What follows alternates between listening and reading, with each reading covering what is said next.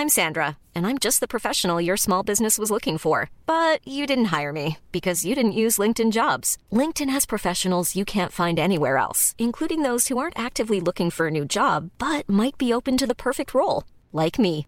In a given month, over 70% of LinkedIn users don't visit other leading job sites. So if you're not looking on LinkedIn, you'll miss out on great candidates like Sandra. Start hiring professionals like a professional. Post your free job on linkedin.com/people today.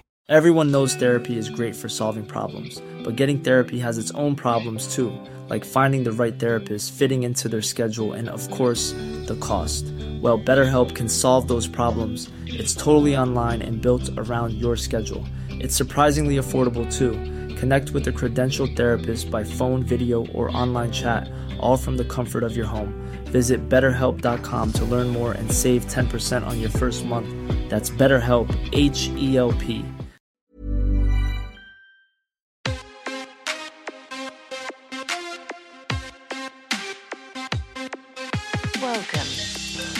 MMA Fan Podcast. Ladies and gentlemen, I give you Stu and Blake. Hello and welcome to the MMA Fan Podcast. I am Blake Harrison and joining me is Stuart Whiffin. You're looking a bit tanned, I think. Have You've been getting in the sun? I haven't. I haven't. It's really weird. You're you're about the second or third person that said that to me over the last couple of days, and and I really haven't. You're just not I'm washed. One of them. You've not washed. yeah, I'm just just dirt. I am one of them people that's an, annoying, like to, to a lot of people that I do go brown really quickly, and uh, Mm. that is annoying. so I probably just walked the dog and, and, and caught this bit of a, a, a- of a tan. But uh, I'm very aware of it at the moment now because you're borderline transparent, and uh, and I, I have actually been in the sun quite a bit and I'm still. But, yeah, but- you've even put your white t-shirt on as well, haven't you, I to try and accentuate it. Absolutely, yeah. No, I'm I am either white or red, for, like a lobster. That is that is me. There's no brown with me anymore. It's just white or burnt red. So uh, yeah, factor fifty all the way for me. Yeah. Shall we discuss today's guest? Yes, yes, we absolutely should. Um, we have got the fantastic uh, Veronica Hardy on the show, coming off of her uh, win in London a while ago against Juliana Miller. Before that, she had not been in the cage for three years, and uh, we go into all of that and the health uh, kind of implications of what made her make that decision to, to stay out of the cage for so long. And uh, yeah, we talk about what got her into into martial arts and. Also uh, the Dan as well. We we mentioned Dan. Dan gets brought up as well. So uh, yeah, should we just crack on with that?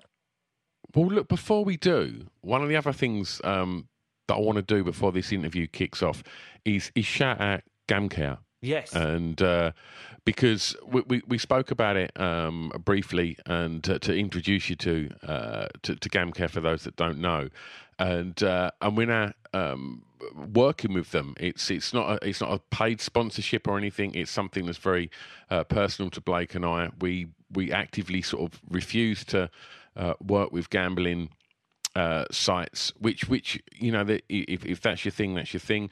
Um, but it's not as, and uh, um, and we've seen that the damage that, that, that gambling can do.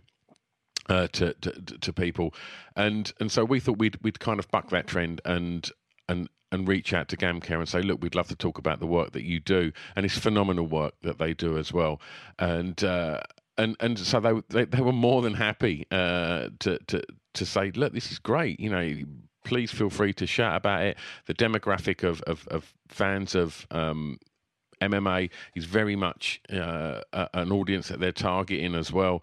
Um, so, if you have got sort of any concerns about your your behaviour gambling or or that of a of a friend or a loved one, then I'd very much you know recommend that you reach out to to GamCare. We'll put the the contact details in the show notes of this. So just click uh, down and have a look in the show notes. Click the link, and uh, and the website's fantastic. The website will will guide you through all manner of of, of, of, of points that you, you may feel that you're at, and there's there's so many ways that you can get in contact with them as well, um, not just uh, over the phone. So I, w- I would recommend that you just click the show notes if anything um, about your your relationship with gambling is, is, is maybe making you think that uh, it should be addressed in some way, shape, or form, head over to, to, to GamCare. Absolutely, yeah, they do uh, phenomenal work. Uh, I will read out the phone number just in case you want to uh, to hear it and get in touch with them. The phone number is 0808 802 0133. That's 0808 802 0133. And they've got a 24 7 helpline for you, or if you are a friend or family member of someone else with a, a, a problem, then you can get in touch with them as well. They will listen to you, no judgment, talk to you, and give you some advice on some of the best steps forward to uh, deal with your own or someone else's uh, uh, addiction or problem to gambling. Absolutely. Shall we get on with the episode? Let's do it. Ladies and gentlemen, here is Veronica Hardy. Hello and welcome to the MMA Fan Podcast. Uh, we have a very special guest for you today. We have Veronica Hardy. How are you doing? I am all good. Happy to speak to you guys so early in the morning. Oh, perfect. Perfect. now the internet has gone. Oh, really? Oh, mine. No, I think that No. might be Blake's. That was mine Oh. then. Wow, Oh. this is oh. a this is oh it says it's just come up saying your internet connection is unstable. So that's Wow. great. So What wow, a this start to a podcast. what a I'm loving start to the podcast. Do we just try again? Do we start no, again? No, let's leave no, it in we there. carry Let's keep carry rolling. on. Let's keep I have rolling. no idea what's just happened for the last three or four seconds. You could have broke some amazing news, and I have no idea what's going on. No, I just uh, yeah. confused. Don't worry. Oh, it was Well, that- nothing major. Veronica just confirmed she's fighting Conor McGregor, and uh, it's going to be. a huge- I knew I knew I'd miss all the big announcements. That's what it is. Damn it. Um, but yes, well, look, no- rather than rather than go back to the start of the podcast, there's a tenuous link coming here.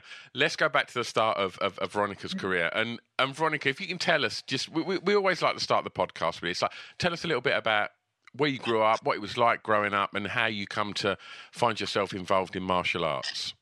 Um, well, I was born in, in Venezuela. Uh, I moved there w- with my family when I moved from Venezuela to America to Florida with my family when I was five years old. Uh, and yeah, I mean that part was a bit tough because it's like you're going to a new country, you don't speak the language, you don't speak anything. You know, like none of my family spoke the language, and and it was just like trying to to find your way within a, a world that didn't make any sense to you because it was it was just so different to, to anything. So I, I just remember you know like we were in this really small apartment. I have three sisters. We were all sharing like a room and and then you know i started to go to school i i, I was struggling at the time because because of the language barrier but you know i, I worked really hard in order to to learn english and uh and kind of like move on um and then we we moved uh, to, to to another place. Uh, so, sorry, one second. Uh, how do I end this? don't end this meeting. No, no, I'm trying to like end a phone call that's coming through. Usually, I have it on on like flight mode, so so, but then it wouldn't work for us. Um, actually, just one second. To be fair, I've been having technical difficulties as well. I realised my mic wasn't on properly, so uh, so this is a fantastic start for us. Oh, And now- wonderful! Now Veronica has frozen. This has been one of the worst starts to an episode we've done. I'm so sorry. I thought it was just Yes, gonna she's take away the phone call. Oh my God. What's god! great is we've done a whole, basically, like the whole back catalogue now of blooper reels has been contained in the first two minutes of this one episode. Should we just start again? Couldn't be more perfect. Um, Oh, yeah, so, so you moved you moved to Florida and you had you, you- was it three sisters and you were in a smaller yeah, flat we, we, apartment we're, together uh, we were three sisters, so I, so I was the middle one, and then um and then I remember like I just started watching like uh like Bruce Lee movies came up, and I just started watching it, and I was like, wow, that is awesome. You imagine you know like go in a room and you can just like you know it, you kind of like stand up for for what you want, and you're not scared, and even if people are like, I felt a little bit. Well, I've, I've never thought of it this way, but now that I now that I do, I'm like I felt a little bit like of a connection, like yeah, I'm like like a foreign person, kind of in this place that I just you know I just want to do what's right and and be there, and people like messing me all the time, and I just want to be able to like defend myself and and and be in a room and not feel so scared. So so then I started. I was like, oh, I need to get. I didn't know any anything about MMA or anything like that. I was like, I need to start doing karate because that was you know what what was around. And um, I told my parents, I was like, oh, I, I, I need to go. I need to start. And they were like, no, no, it's okay, it's okay.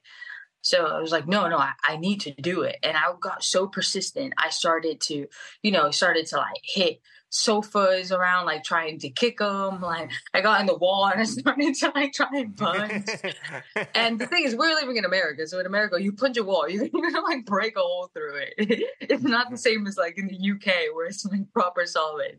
So we were at, and my parents were like, you know what, fine. I saw this flyer that was in this like little community center, not too far from our house.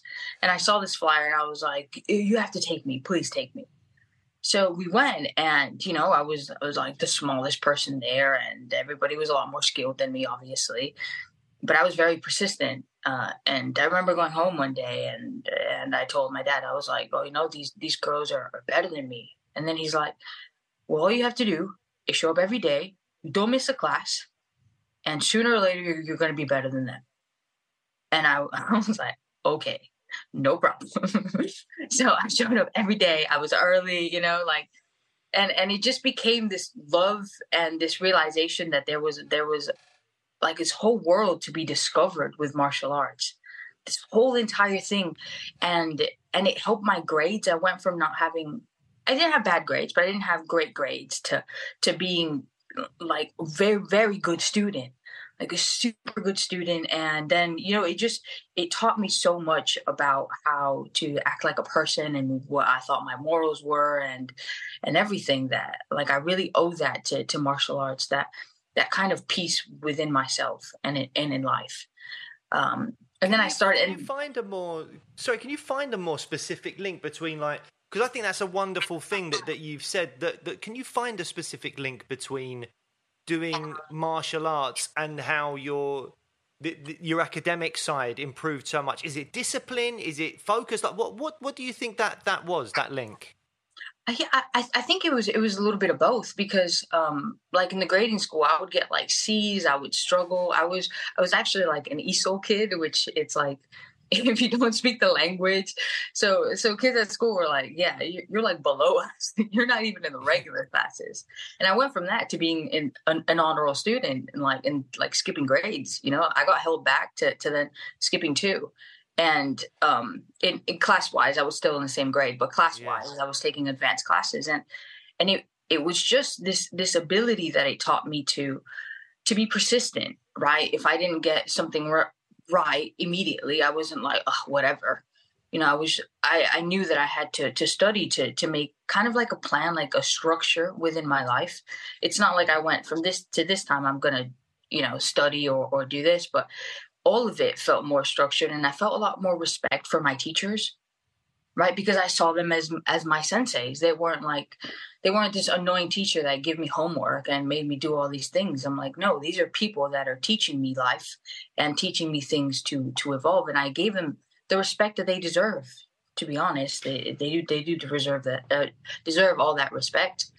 And i felt that way. And i and i just i kind of wanted to make them proud as well because I, I realized that you know if i worked hard i made my coaches proud and i could do the same at school. And and it was just it was that that discipline that dedication to something that that helped me out a lot and the structure the the not feeling lost. So i didn't i was spending time doing the things that needed to be done instead of spending time in my own head kind of feeling sorry for myself.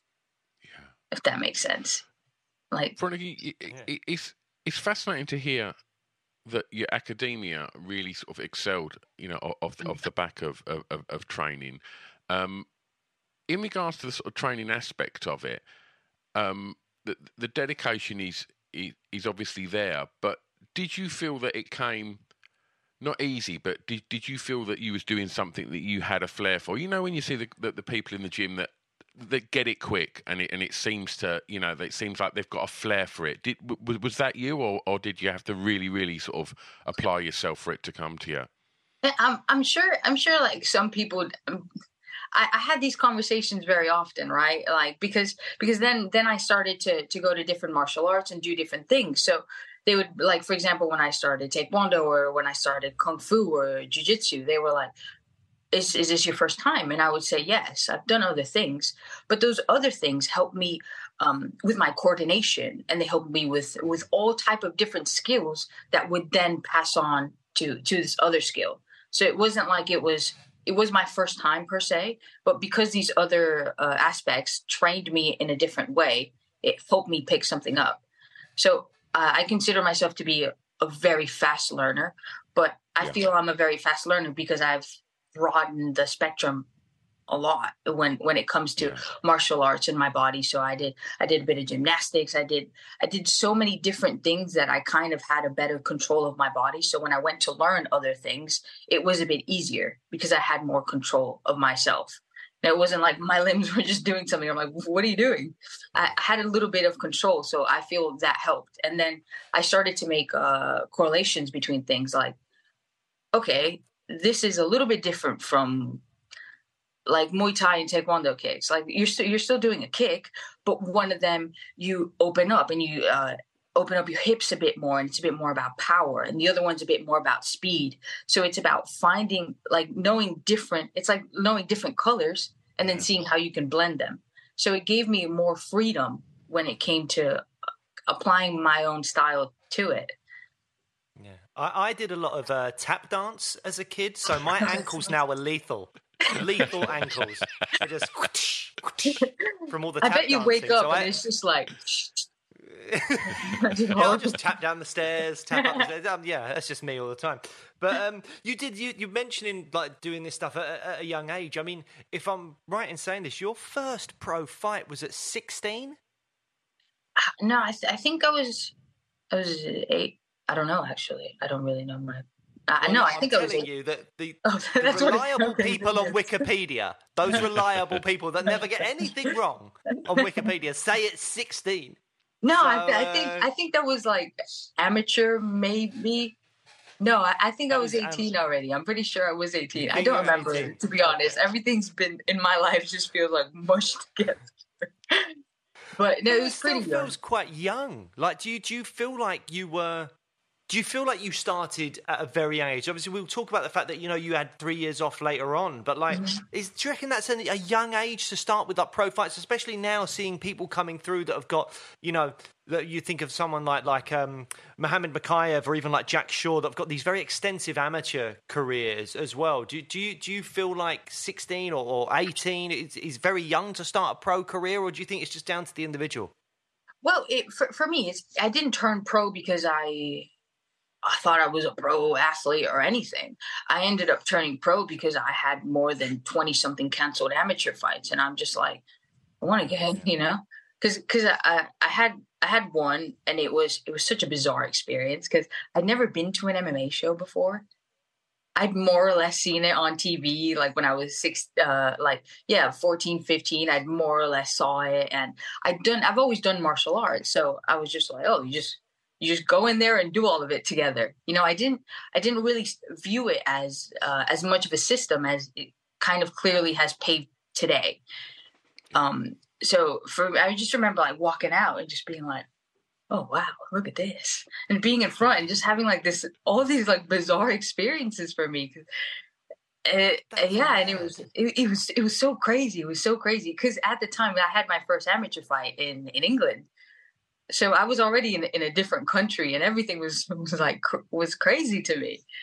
And, um, and then I had another one. And in that one, I got, um, a head kick knockout and oh, it was awesome. It went like viral. But then after that, I got a lot of just everybody turned down a fight against me because they, they, would just pop it up on YouTube and be like, no, we're, we're not doing that.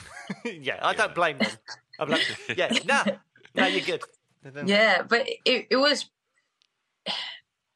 it, it, kind of sucked to be honest because I didn't have the opportunity to you know to to have those that time to make those mistakes and to learn and to and to improve myself. It was it was just i was just thrown straight into the fire because of it. It was just okay well you can't find one here. Maybe if you go pro you might find a fight. And then it went that um and yeah, then it, like I took them also between my first pro fight and my UFC fight, there was six months, six months. Like, wow. I, I look back and I was just like, I had no idea what I was doing. I had zero idea of anything, and I didn't have a, I didn't have a, like a house that I lived in. Does that make sense? I was kind of yeah. traveling. I was I was lost. I was lost. I was just traveling with my dad from one gym to the next, and, and I didn't really understand. It's not like I went to an MMA gym. It was like, oh, this guy teaches wrestling, so you go here, and this guy teaches boxing. So the only time I kind of was able to put it together was when I was in in in the cage, and then like find out what the mistakes were.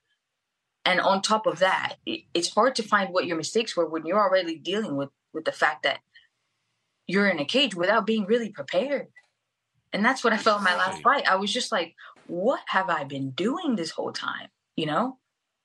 I, that's I, so you had you had a fight you had a five wins and one draw. Yes. Uh, before you got to the UFC.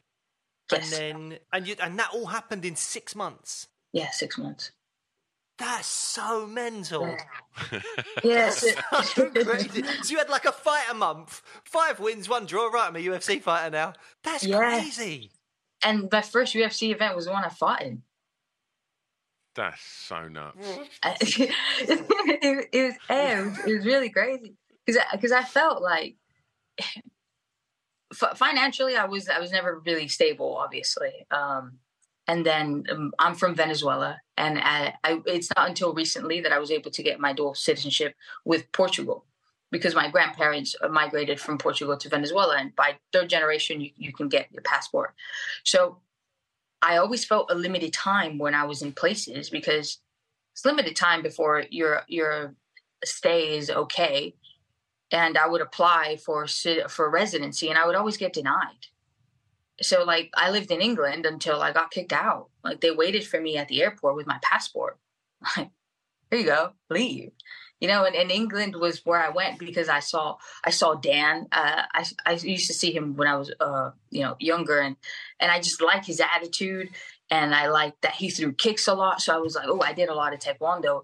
Um, the way he fights, maybe something like there's there's a lot that I can learn from him that he can teach me that will apply to me because it's some somebody that I felt had a similar sort of view and and style and the way he talked about martial arts. I felt a lot of a connection to him in that regard. So I was like, if I'm gonna have this great Mr. Miyagi type of teacher, it's it's gonna be Dan.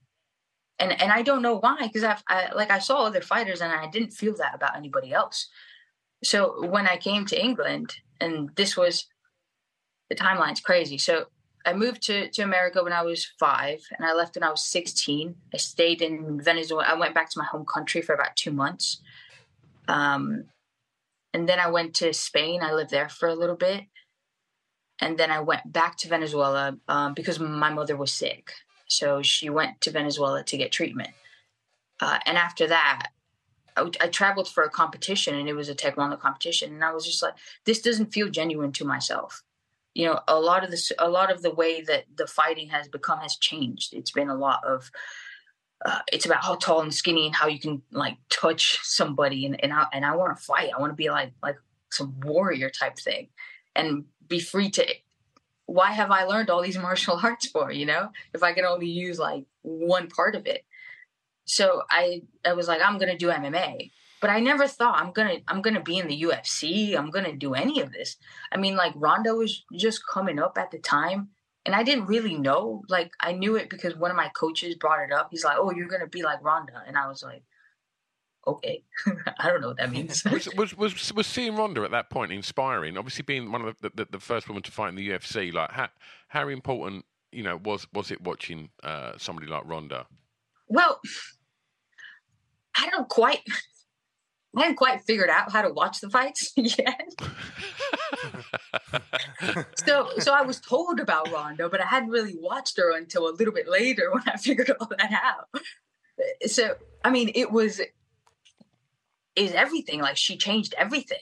She made like yeah, she opened up every single door. Like whether you like her as a person, you can't deny that she has changed so much. Yeah. Like she's allowed women to to be in the sport and something that you know was said that's never going to happen um and for like I said, for me, it was never about doing it as a job. I just felt like I was in this like this mission of of martial arts.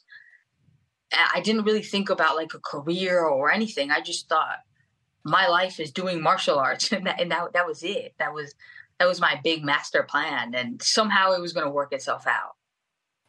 And I didn't think how, about. How... Go on, sorry, you carry on. Yeah, I just like I didn't think I didn't think I wanted to have a school or anything. I just I felt like there was so much to learn that I couldn't stop. yeah. How difficult was that then when your when your journey is all about martial arts and you're having success early on? How difficult was it? Because you, once you got to the UFC, and it still blows my mind that you did all of that in, in six months and got into the UFC. But how was it then? Because I think your first three UFC fights you you lost. How difficult was that mentally? Did you have those moments of of imposter syndrome or self doubt where you were just like, oh, maybe this is not what I'm supposed to be doing? Yeah, yeah, that did hit me. Uh, it, it did hit me like that because I. It was like, what have I been doing? I felt like I was I don't. I, I don't mean none of this in in like some weird narcissistic way. I'm I'm just not like that, you know. But I felt like I was better skilled. I was like, I have more skills. I felt like I had a better spirit. I felt like I was younger and all this thing, and, and things weren't working. Why are they not working? And then the first time I was just like, the first time I fought, it, it was it was like a two weeks notice. I was very ill. I was I was in a hospital when they told me about the fight, and I was like, okay, I'm I'm gonna go anyway. You know, and and I showed up, and and I and and in that one, it didn't hit me that much because it was horrible to lose, absolutely horrible. But in my head, I'm like, you knew that was the dice you were rolling to get into the UFC. You know, like you, you knew that that was a possibility because of how you stepped in there. Uh, and then and then I was scheduled to fight in the O2, and that I felt like that was amazing because I was I was like, wow, I I started MMA per se, you know, my, my amateur fights in England, and now I'm going to get to fight in the O2. That's amazing. And two weeks before the fight, I tore my ACL. Oh, yeah, so I ended up watching the fight on my phone, woken up right after surgery. Like it was, it was so heartbreaking it was like oh, the stars were aligned. Like that was just, you know, that was just like not too bad. The stars were aligned now, and I was going to fight in the O2, and and it was going to be so special because I was going to first of all get a visa to go back to England, which would have made everything a lot easier training wise. But but it, it just it didn't happen. It didn't happen, and and it and it was just one after the other, like of bad things, of surgeries, of injuries, of of not being able to stay in a country because of my passport and and I just felt like it's too much. It's too much for me. I, I just I can't do this on my own. You know, at the time I didn't have a team. I was going from country to country, trying to learn all these things, but I didn't have a team. I and I felt like everything was just like I'm not this super, you know, super talented person that can just do it like in the cartoons and and I felt lost. I didn't have a coach. I didn't didn't have anything. And then and then I lost, and then I felt even worse. And I'm like, oh no, it's just because because of this. And and then and I trained, and and it was it was weird because uh, during the training I would I would be able to like you know they split it up, and I was able to do like really good things. When other people other people that were doing really good, I would do so well against them. But then when I stepped in there, it was there was just this giant disconnect. And yeah, and it, it was hard because it, it went from one gym to the next. And then if you go to a gym and you're a UFC fighter, they're just like, I'm to mess you up. One size fits all seemed like a good idea for clothes. Nice dress. Uh, it's a it's a t-shirt. Until you tried it on.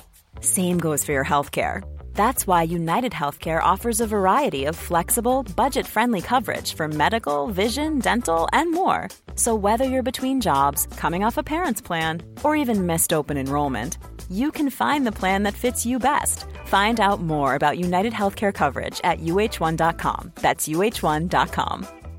Hey, Dave. Yeah, Randy. Since we founded Bombas, we've always said our socks, underwear, and t shirts are super soft. Any new ideas? Maybe sublimely soft. Or disgustingly cozy? Wait, what? I got it. Bombas. Absurdly comfortable essentials for yourself and for those facing homelessness. Because one purchased equals one donated. Wow, did we just write an ad?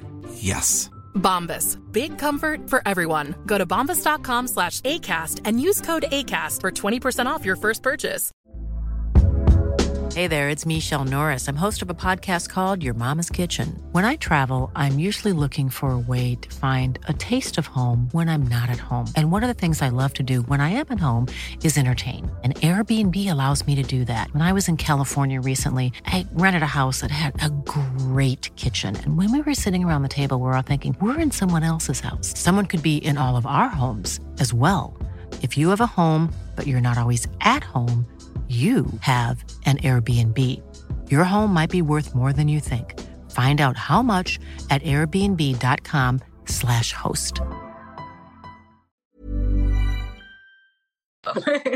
you know, because everyone everyone's there to like mess you up. So in their mind, they can go like, I, you know, like I beat a UFC fighter when they're going home. And and I was just like, ah, dude, good job. You beat the worst UFC fighter. Like I lose all the time. but, but how was that to get? How because it seems like you've got over that really well because you came back after that. You beat uh, Polyana Viana, I think it was, uh, uh, but uh, and finished her as well. Mm-hmm. Um, and how how was that then to get your first win in the UFC? And and, and how how was that journey from that third loss to going into the cage for that four fight where you're like, well, if I lose this, I'm definitely getting cut. For sure, I'm getting cut if I lose four in a row. And then you get a stoppage victory. Like, talk, talk me through that journey from kind of like how that, that, that imposter syndrome and how down you are at that point to like, oh my God, I've just finished someone. My UFC career can really start going now. Yeah. Oh, well, I saw, I was a bit, that was there was a fight I was really nervous for because I had changed, and it wasn't because I was gonna get cut or anything. I, I never really thought about that. I, people yeah. brought it up to me a lot, like, "Oh, you lost this fight, you're gonna get cut," and I was just like, I didn't even think I was gonna get in the UFC in the first place. You know, I didn't even think that was a possibility for my life. Like my focus is the person in front of me trying to beat me up, not not the getting cut.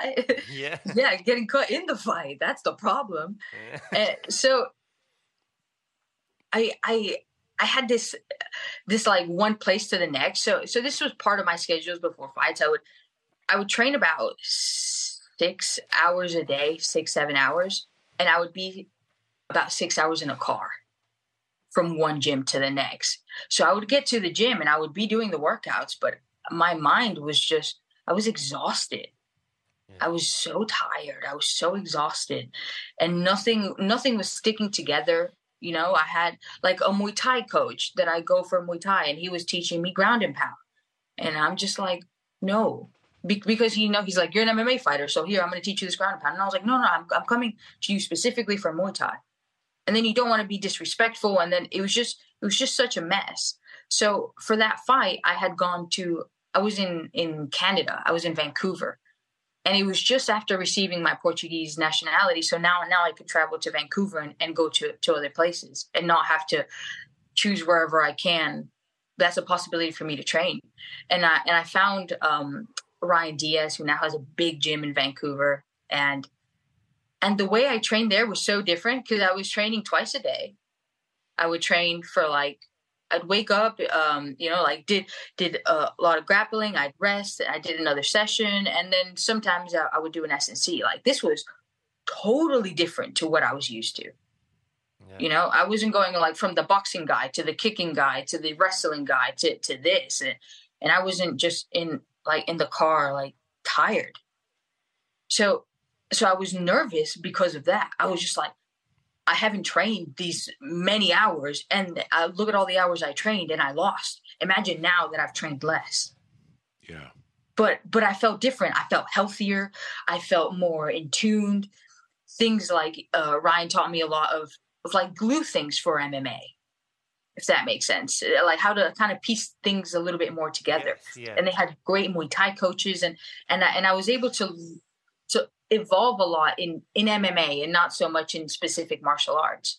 So before that fight, I was I was nervous because because the training had changed so much. It wasn't from this draining, chaotic thing to to like to a camp, to to a, to an actual MMA camp, um, with an MMA coach.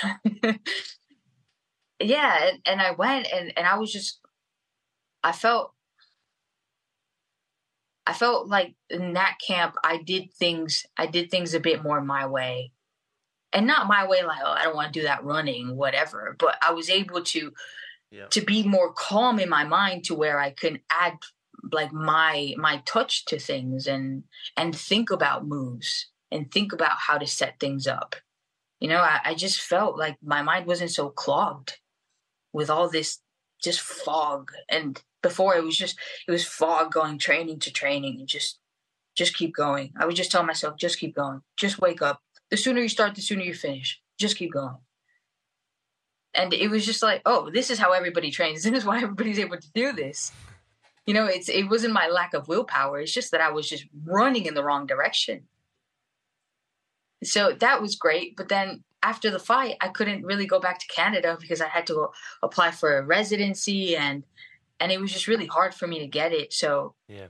So then we then I then here I am again, lost, lost in the world, and uh, you know I, I went to. I'd met Dan already at this point, and I thought if I lived in Europe, I might see him a little bit more often. I met Dan like in a in a more loving type of way. So so I, I went to to Holland to train, and I ended up getting a really bad concussion but in Holland, here, I don't have a head coach. I didn't have somebody to tell me about it. So I went again to training and I had another one. And I realized that I'm like, why why do I feel so I felt I felt like I was getting lazy. I was like, why am I so lazy now? Why is everything so like it was so hard to do anything, anything at all. And I would keep trying to show up to training and it was I just felt like a zombie. I was like, I just want this to stop and and I, I didn't understand what was going on. You know, I didn't understand, and I actually had another concussion. It, it, and is that what led up to you being you, you were pulled from a fight were you not for, by a, a, Brazilian Athletic Commission uh, was that yes. back in 2019 you were actually pulled mm. from a from a fight because of uh, headaches and stuff like that yes was was that what happened there and then later on in, in I think 2020 it was I think maybe just before the the, the pandemic you you fought uh, Bea Malecki and then decided to retire after that because of the because of the concussions. Is that right? Yes. Yeah. Well, it started there, and the thing is, like, I was scheduled. Um, I, I'd asked for because I just, you know, I just won in 69 seconds. So I was like, oh, uh, you know, I'm not injured. I'm okay. I, I'm ready to go. I'm in shape. Let me get another fight. And they're like, no, there's no fight available. The only fight available is if you fight in December at 115 at, at 52 kilograms, and I'm like, I've never made that weight, man. like I and but but I said okay, it's it's fine because I made I made flyweight pretty comfortably because that's my nat like that's my natural competition weight. I don't have to boil myself down to to nothing in order just because I can make the weight doesn't mean you should. yeah. You know, and and I accepted it because I I just I really wanted to and a, and a fight got offered in, in Brazil, short notice at 125. And during these concussion things, my weight skyrocketed. I was I was barely eating anything, but my body, I think, because it was fighting off, you know, what was happening. I, I just started. I like my weight started to go up. I was really inflamed, so I thought, well, I can make 125 really easy and let's see how that goes. And then if not, you know, it doesn't look bad if you don't show up to the 115 fight because I already had the initial 125 fight that I wanted. And in there, um, yeah, I got, I hadn't even started the weight cut, and then my head was, I've never have felt pain like that hard in my head. It was, it was crazy. I just, I couldn't, couldn't step. I couldn't do anything. And, and my, uh, the people around me were really nervous. You know, they were worried especially because I, I hadn't started a weight cut. So it wasn't that I was super dehydrated. This was just something else. So they took me to the hospital and um, uh, they, you know, they were doing a bunch of scans. They, they, they put an IV on me. And at this point, I'm like, if you injected that, how am I supposed to make weight now? It's impossible. Yeah. And then, Just quickly, Veronica, was you was you also sparring at this point? uh, no, no, that the, those happened, uh, they, with wrestling. Right. Yeah, it was with wrestling. I mean, the the initial time it was it was with one of my one of the coaches at the time, and he was just it was just really big, you know. And, and that's sometimes the the danger if you don't have somebody your size and you're going with somebody bigger. Uh, something that's a tiny bit explosive for them is kind of catastrophic for you. Yeah, Jesus. yeah, so it, yeah, they, th- you know that the, they were there, and the, doctor ended up coming to my room and pulling me out of the fight when I, when I got back to to the hotel, and I still didn't get a clear answer of what was going on. I was like, okay, I'm being pulled out of this fight. I'm in this hospital. I've been here for hours, and nobody can tell me what's happening. They're like, you don't have CTE, and in my head, I'm like, how would that even show? what is that? So, um, so then I went. Uh, I stayed in in Brazil, and then it didn't get any better. So I started to see a neurologist, and they gave me a whole bunch of medication. They're like, "Oh, you should have these injections, but they only have it in Europe. So here are these medications." And they were anti seizure medications, and and painkillers like like horse tranquilizing painkillers. And and you know, I took all of those. Uh, and they they and very very very stupid of me uh i started to feel a tiny bit better and i accepted a fight but i thought i'm going to accept it at 135 this time because if i have the same issues then i don't have to worry about anything weight cut Yeah.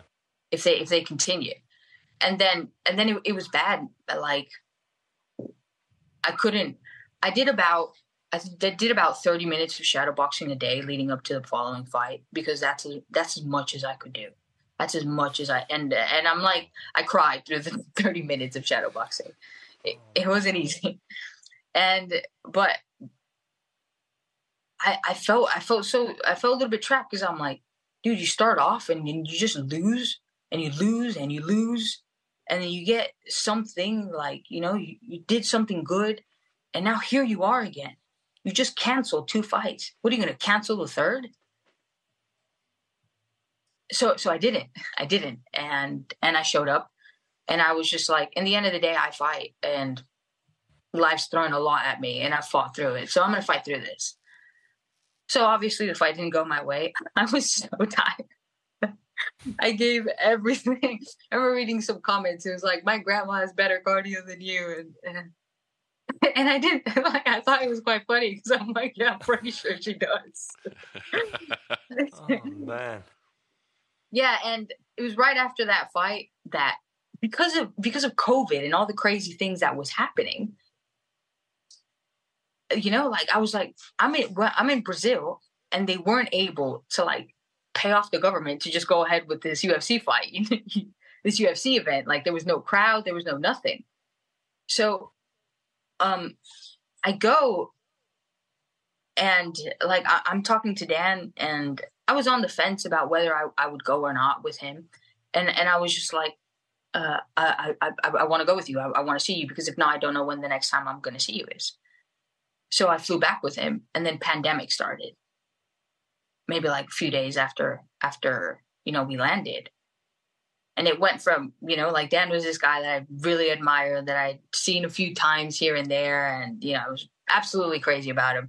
So then we're like stuck in, in his house, and, and, yeah, I was just like, wow, I, I, just I really just got on a plane and flew, and now I'm just living with him. You know, like I felt a little bit like, oh, does he even want me here like that? And what is this? Did I just say like this is my house now? You know, but I remember I wanted to start training. I was just like, I can do this. And Dan was like, my goodness. Cause he knew, he knew like in detail everything that like I've, I'd gone to. So he was just like, stop, stop. So whenever he went to Fight Island, because we had a gym at home, I would start training crazy. And my head would pound and I would be like in bed for four days. And it just didn't stop. And then I got injections and a whole bunch of things.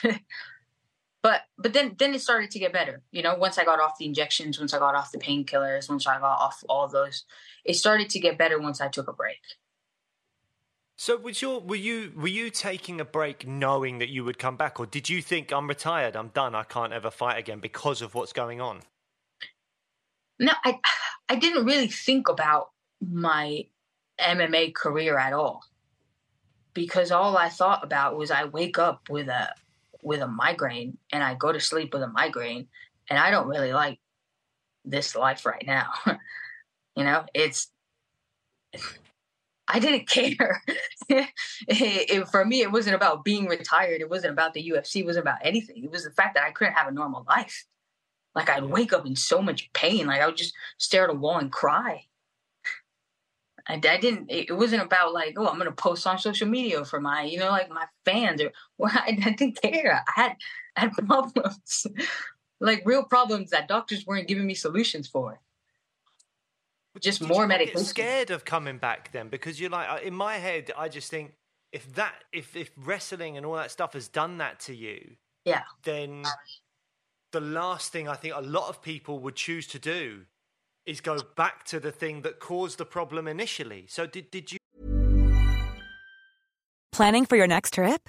Elevate your travel style with Quince. Quince has all the jet-setting essentials you'll want for your next getaway, like European linen premium luggage options, buttery soft Italian leather bags, and so much more. And is all priced at 50 to 80% less than similar brands. Plus, Quince only works with factories that use safe and ethical manufacturing practices.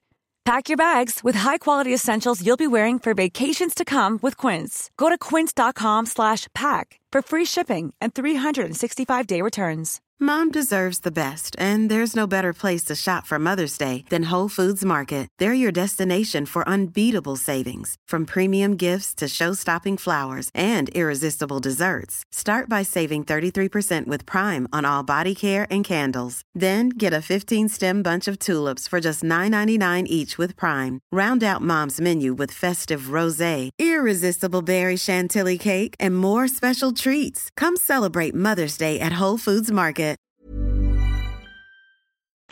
Did, did you ever think no? I don't want to. Or were you always like, no? This is. I love this too much. I have to do this with my life. I mean, I do love it, but I kind of also put all my eggs in one basket. yeah. you know, like I was like, what else, am I are you gonna do? what am I gonna do? Just gonna have All to live with these headaches every day. you know, like ibuprofen. Where you at? But no, it like it, it. I I had I had this this long. There, there was there was a period where I had no headaches before I even started to train again. So I was very lucky that I now had you know I had Dan who who he was somebody. I'm like, what are you gonna say to Dan Hardy? You know, how can you possibly? How can he tell you something knowing that he's doing it for your best benefit and you you're going to argue with it like like you, under under what right are you to like argue with that you know? He has all this knowledge. Listen. Listen because it hasn't worked. Listen. So i did you know? I watched a, a lot of fights. I started commentating. I like i was i was stable and i was training because i loved it and not because i had to not because i had to get it done. And I started to learn so much that I didn't know. And that I, that I feel is where where things really changed the most because because then the thought of fighting seemed exciting to me, not like this daunting thing like oh if I lose people are going to think I'm more of a loser. It was I want to do this because I want to share this experience with Dan. I want to you know I want to like be coached by him. I want to for him to like teach me things. I want us to, you know, to share ideas off each other. It was this this great bond that we were that this allowed me to have and it gave me a different it's like a whole different like a rebirth of my love for martial arts. So yeah, I mean, it, it was a little bit scary. I think I had really hard I had a few hard sparring sessions and I remember I was at GB Top Team. And I remember I went into sparring and, and it was like first time sparring in like three years. And I got kicked in the head pretty hard. Um, but like, uh, it was, her name is like Chanel. She's um, amazing, you know, amazing fighter. She's she's gonna be massive. uh, in, in MMA, and and I remember getting kicked in the head like really hard and being, and just and just being there for a second, like trying to to see if I had a headache. I was like, oh, I'm okay. Oh, I'm fine. You know, I've, I've done all this work to get me to a place where I am fine and I can take it. And that gave me a lot of confidence. I was like, no, everything's cool. And they, and they haven't come back. So great. And uh, and this was leading up to a, a, a fantastic night. Uh, uh, you finally got to fight in the O2. And, Finally. Uh, so, and with Dan Hardy. What? And with Dan Hardy. like, what? I mean, we'll get on to the, the, the, the post fight moment. But um, we always like to ask um, fighters about their, their, their kind of routine when, when they're in that sort of room getting ready to walk out into an arena. And the fact that your first experience was you was walking out to fight in MMA and you'd never been to an MMA event and you was just going, oh, what's going on here? You'd never even experienced it fast forward now to to your backstage, you know, at, at, at the O2, getting ready to, to, to walk out into, you know, um, Blake and I were there, and it was a wonderful, wonderful um, moment. Um, what's your routine now when you're in that room, ready to go? Well, I feel like in the O2, I, found a routine. I, I, I d- during this camp, I was training with uh, Jack Young um, and his brother, and and they're very systematic about the way they drill. And because we've been doing those drills so often, that when I when I got there, so when I got to the O2, there was a lot of traffic to get there. They moved the fights 30 minutes earlier. It was a mess. I, w- I, w- I was just checking the time. Like, I'm not going to have time to warm up or wrap my hands or do anything as soon as we get there, uh, the drug testing is like, well, we, you know, we have to do a whole exam, and it, it's not just yeah, you you pee in the cup and that's it. You pee in the cup, you fill out where you live, you fill out what you've taken, you fill out, you know, like all this information that you have to fill out. Well, I have to warm up. I'm just like, you do not have. So, so I started freaking out. I'm like, do you not have another time to test me? And then I'm like, dude, calm down, calm down. This is this is when you get too, you know, when you get too crazy and then you do things that you shouldn't do in the fight. Calm down. So so I so I I changed. I did the test the test. I I was looking at my my watch and I was like, oh, this is not good. This is not do good. Do you mind me asking, Veronica, how long that that sort of test takes when you when you arrive on fight day? Like how how long something like that is? Yeah, it, it always depends. Like if you have to go to the bathroom, it can be quite quick, but quite quick is uh, is always at least thirty minutes. Right you know because you have to you know you you get a, a choice of cups. So the, they put out the cups and then you have to choose the cup. And then they put out a bunch of like little boxes. Choose the boxes. Open it this way. Put the trash here. Open it this way. T- t- take out the, the red thing. And i'm like I've, I've been tested over and over again. I don't even look like i take supplements. Like go, go test somebody else. Leave me alone or test me out. I like after. the idea of lots of little bottles to choose from. Like, oh, how much am I going to do today? Oh, this is going to be a big bowl, a little bowl. How are we going to go? Yeah, they're all the same, but I think it's more so so you don't feel like they're giving you a shady cup or something or right. a shady test because it's like you chose it, and then you have to fill it out, and then and then they go like, okay, let's review, and I'm just like, I have to warm up. you know. yeah so so i did i did find i did end up finding you know a, a, routine thanks thanks to to jack young that helped me with that. Like he kind of made it and it and it i started and and the moves weren't coming out that good. But it wasn't until like 10 minutes in when when i started to get more warmed up that i felt i felt relaxed then. Everything calmed down because it's the same moves that i've been doing over and over and over and over again and even if I didn't use those moves, they were still a good warm up. And before it went from, it was always different in the warm up area because I was always coming from a different country to train. That I was training in a different country. I was doing a different camp. I was doing, I had, you know, everything was different every time. So I didn't know if what should my warm up be? Should it be quick? Should it be long? Some people, I've seen some people warm up, man, that like they did a whole marathon before they walk out. I'm just like, I wouldn't be able to fight after that. So yeah, I, I think I found I was able I was I was able to see the difference that having the right people around you makes. And with that, everything changed. You know, you got you had a phenomenal performance. I mean, you you you, you fought a, a, woman in Juliana Miller that I think had just come off winning the the Ultimate Fighter. She, she you you were a big underdog in in in that fight, and uh, the the scenes afterwards as well were absolutely fantastic with, with you in Dan's arms, everyone like cheering. It was absolutely brilliant. The, the under it was kind of like one of those kind of rocky moments where the underdog had done it. Three years out of the octagon, you came back and put in that performance, which was absolutely yeah. incredible. I looked at your Instagram as well, and you I think you you uh, said something like Dan looks happier here than he did on our wedding day. You won that fight. No, you really did. but it was great. It was it was it was absolutely phenomenal scenes. What were the emotions like when you were like three years out, come back in a fight that a lot of people were saying, you know, that you didn't really have much of a chance. Juliana Miller was the one that UFC were kind of touting to do well or whatever. Yeah, How of course. Much they, they... did it mean for you to, to, to win that at the end? I, I think it wasn't just the three years off, right? It was it was it was the losses. It was the being lost from country to country. It was the trying to find a home trying to to just all this feeling of lostness to then i remember before before the fight i told dan and he, and he told me this was a bit sad. But i was just like i have never felt so much love going into a fight. And i felt it like from his family. Sorry oh, like so okay. much so much love and it and and my sisters as well. And it's like I wasn't competing out of this, I don't know, this this fire under me. I was competing because I loved it. And I remembered that win or lose, the people around me, they love me. Like I'm not, I wasn't this piece of shit person if I didn't win. This is sport. It's a sport. and and then he saw like day in, day out how to go from where I was to to fighting again. Just that within itself was it was pretty big. It was pretty big because I was really bad, and and it was all thanks to him.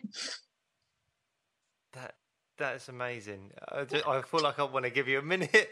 I, I almost want to give you like a virtual hug at the moment, but I, I can't. Um, that uh, that's what an amazing thing though to to know you have that love and that support going forward now for every fight that you have, and outside of the cage as well. Whatever you do, so if you've got those people in your life, it must make just make every day easier when you're doing. I mean, because my my I am so in awe of the people that do MMA, that, that do the, the sport that you do. I just think the uh, the, the what it, the mental side of it the physical side of it. I mean, Jesus, I just go to the gym and hit pads, and I'm like, oh god, that's a bit sore. like to, to, to, do to do like the wrestling, everything, and then the weight cuts, the sacrifice of weight cuts. That you, when fighters like yourself just go through so much just to even get in to the cage to fight. Before the fight's even happened and you've got potentially millions of eyes looking at you and the danger of an elite level athlete standing opposite you in the cage before you even get there there's so much to go through and so much to sacrifice. To have that as you said that that that family that love and support around you now you must feel like you can take on the world. A little bit. Yeah a little bit. It, not that i can take on but like i have have the right people around me to do it if I does that make sense? Like yeah. if if anything happens, I I know I have them, and then that's yeah, that's kind of what matters, isn't it? That's mm, that's Absolutely. really and and I didn't I didn't really have that, so I didn't realize that that was what mattered. I just had martial arts from country to country, like so. If that didn't go good, my whole world fell apart because that was my whole world. And it wasn't a sport that i was doing. And and to put myself in that in that position sometimes you think if if you like eh, necessity brings great inventions right? But sometimes it, it, it isn't that. It isn't sometimes it breaks you. Sometimes you feel like like you can't catch a break and to have that support system to have to have my family you know like i really reconnected with with my family with my sisters especially. I um i did a lot for that and and with his family to they're, they're just my family now. And and to have that and be able to go and, and do the thing that I love that just made the world of a difference. And and that makes me that just that's the love I had for it when I was a kid before I went through all of what I went through because of it. And I found that again, but better. That's That's amazing. wonderful. Absolutely wonderful. Um, we're going to throw a ridiculous question in now because we always uh, always want to ask fighters as well. Once they've got that win, everything's done, the weight cut's over, and they want to have a treat. What do you eat? What I ate? Mm. Well, I went. I was looking for for arepas, which is a it's like a, a Spanish breakfast, and it's um. I love it with shredded beef and and cheese, and this is like special white hand cheese they call it, and I love it. It's if you if you if you guys can look it up and have it, I'm sure they'll have some around. It's amazing. So I went and had that, but it wasn't until the next day because everything was closed. But yeah, I think the greatest thing was when we got back because I don't know why. Usually they have a green room after the fight and you chill for a bit and then they, they send you back. But they were sending us back right away after interviews. And because I had gone with Dan to Cage Warrior so many times, you know, we stayed in, in the same hotel. Like this was a hotel I was used to. So I remember it was after one event, uh, like a, a year or, or so back, that we were standing looking across at the O2 and and we were just talking about fights and it was really late at night. It was probably like two in the morning. We were just talking about moves and stuff and and to go there from the arena we went straight back to that spot and it was like look at where we are now you know? That for me was better than any tree. Better than anything. It was, yeah it was special. I, d- it's- I can just, I can't imagine Dan talking about anything other than fighting. like, just, like just, just every time, just like Dan's just talking about fighting. He could just talk about it in so many ways. Like you watch the breakdowns, you watch it. He just so, as you've said, so knowledgeable about mm. the whole sport. That like, if he started talking about like, I don't, know, I don't know, like football or I don't interior decorating. I'd be like, oh, hang on a minute, that's not that's not the Dan Hardy I know. What's going on? Are, are there any moments like the, the dynamic between um, husband, wife, and and, and coach fighter? I, I, in my head, I envisage moments where that that that's tricky because I mean I I, I wrote a, a my, my wife sorry wrote a, a short film years ago that I directed, and uh, there was moments where like before we got there, I was kind of sort of giving notes on the scripts, and you know, it's not easy to say, "Oh, I don't think this line's very good," or "I don't think the arc of this is really good." There's got to be are there moments where you're kind of like, "Oh, I wish." Wish I could talk to Dan in a kind of just just a husband capacity now, and then moan about my boss at work, but I can't because you are my boss at work. yeah, it's it's it's a little bit like tricky. It was tricky more during the beginning where I was having a lot of like headaches and stuff, and and it, his life is MMA, so I'm I didn't want to know anything about it. Although I was trying to train and stuff, I just it, it was like an ebb and flow, and I was just like I I hate this. I hate martial arts. I don't even want to think about it ever again. But that that wasn't true. I was just really, you know, I was really hurt by everything.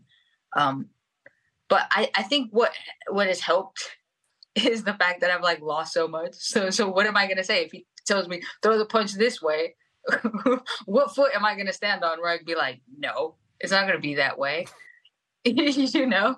Yeah, I think and and I, I have so much you know i have so much respect and admiration for him because because i live with him i'm able to see not the instagram version of dan hardy i'm able to see the the he wakes up at seven in the morning and he starts watching fights and he starts analyzing and he starts breaking them down and he does this you know and i felt like he had so much work to do for, for himself and he was you know like it's not like he was getting paid to go coach me or it was financially beneficial for him at all.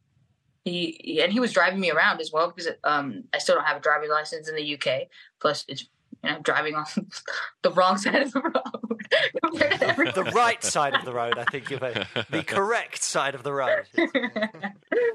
so yeah, like he was, he, you know, he was taking me to train. Like it, it, it takes up so so like so much of his time for him to do that. That I anything that he said, I was I was like I was grateful for his time there. Although although I know he's my husband and all this, he's he's my husband. He didn't sign up to be my coach. He signed up to be my husband. You know, so so I was very grateful of, of the time that he would because he still had to go back and do all that work anyway. Yeah. So so anything that he like that he shared with me, you know, uh, if he told me something, sometimes he's he's very organized when it comes to training, and I'm more used to like chucking things in the bag and not really checking and like by memory thinking no i chucked it in and then i forgot so a few times i forgot like wraps or something and those were the arguments that we had you have to be prepared so yeah those were the only moments that not not technical wise but just like why did you bring this extra pair of whatever or something to training why are you not prepared so yeah i just wanted properly. Yeah. You need to pack better. That's the Yeah. problem. but if you see him pack like it takes him forever I mean, that's for like, like where, where are you going? Like, you're not going for a year. You're going for like two weeks. Why you pack so Oh, much it's all, stuff? it's all coming out now, and it's Yeah. you don't just look like that overnight, do you? He's got the hair products, he's probably got beard oils going on, isn't he? It's all coming out now. All Dan's secrets, loads of wardrobe changes. It's like Katy Perry at the VMA Awards, isn't he? It's just like wardrobe changes all the time. Oh, he can be absolutely, yeah, absolutely. He has so he's so he has so much clothes, so much clothes. I, there's like the other day he wore a shirt. and I'm like, I've never seen that before. It's like, yeah, I have it in my closet. Never seen it before. we live together. Yeah, he has a lot of clothes. But that that that was the only thing that that I guess he kind of argued with me about was not, you know, not being prepared to a, a training session. But I knew it was it was it was for my benefit anyway. So yeah, It's it's it's so wonderful to to to, to see how you know that that almost sort of nomadic lifestyle that you was living as as you know I, I know you're in America now and you've just flown out there and I'm sure you'll be coming back soon. But in regards to sort of training camps and things like that, it, you know, to to to hear that you know you're so grounded now and and you know having Dan in your corner and Dan in your life, you know, it just seems like you're in a, a, a fantastic place and to see that come to fruition at the O2 as well was a, a really magical moment. And so, what's next? well, we're um I'm hoping to fight in Paris, September second. Paris. Yes, you know it's it, I especially throughout the pandemic. I, I go every six weeks. I, I I went to Paris for for commentary, and you know I started there, and and I've trained at MMA Factory, and and I worked at the UFC event last year when they went to Paris. I, but, but I worked um like interview stuff in Spanish. So so to go from there to fighting, I think that that would be that would be pretty special. So that's, what I'm hoping for. Well, yeah, well, uh, Stu and I have been talking about potentially getting over there for a, a Paris card as well. So let's let's hope let's hope we're all there. We'll be cheering you on uh, as you hopefully go out and get another win. Uh, we we've had you on for longer than we thought. we would. We're sorry we've taken up so much of your time. No, sorry, I rambled so much. Oh my goodness. No, no, not at all. No, thank you so much for for coming on the show. We've really enjoyed uh, having you on. Thank you. No, thank you. Thank you guys. It's been a pleasure. There you have it. Veronica Hardy, wonderful chat, wonderful chat. We have literally just hung up the, the Zoom call to Veronica. We had a lovely, lovely little post interview chat as well. Um, she's cracking, right? She's brilliant. Yeah, I mean, she's been through so much as well. Like that, that whole concussion thing just sounded scary. Like waking up just with terrible headaches, just not being able to do anything. She still ended up taking a bloody fight and everything. She, that's the thing. Some sometimes these these fighters are too kind of brave for their own good, and it's good now that she's got someone like Dan alongside her that, that clearly like knows what he's doing and is saying to her, you know, you need to calm down, you know, listen to your body a bit, all that stuff. And then also, God, how amazing was it when she got emotional talking about Dan's family and her family and how she feels like she's got so much love in her life now, and that's helping her go forward with her with her fight career. I mean, that was that was incredible stuff. Um, yeah, just lovely, and hopefully she gets a uh, a fight announced very very soon, and uh, we can all be cheering her on. Absolutely, absolutely. Um, obviously, we spoke um, a little bit about Dan as well, and the, the you know the, the, the impact that Dan has had on uh, on Veronica's life and career. Um, we've been lucky to have had a, a good chat with Dan, uh, a real career spanning uh, interview with him, um, probably about a year ago now, and that's available in the uh, the archives of this podcast. Um, it's a great chat with Dan Hardy, obviously one of the, if not the, you know, one of the best mind in MMA, Yeah. and uh, he, his fight breakdowns are ridiculously on point. Um, and not just Dan, we've we've, we've been so lucky uh, with the archives, and uh, so go and explore them. I'm not going to list them all off, but there's a who's who of uh, of MMA, so go and get stuck in. And uh, and if you uh, don't just want to listen to them, you want to watch them, then head over and subscribe to our YouTube channel. Um, apart from that, I think we're all talked out now. We're talked out, mate. We'll see you next time. Let's do it. Bye. Bye.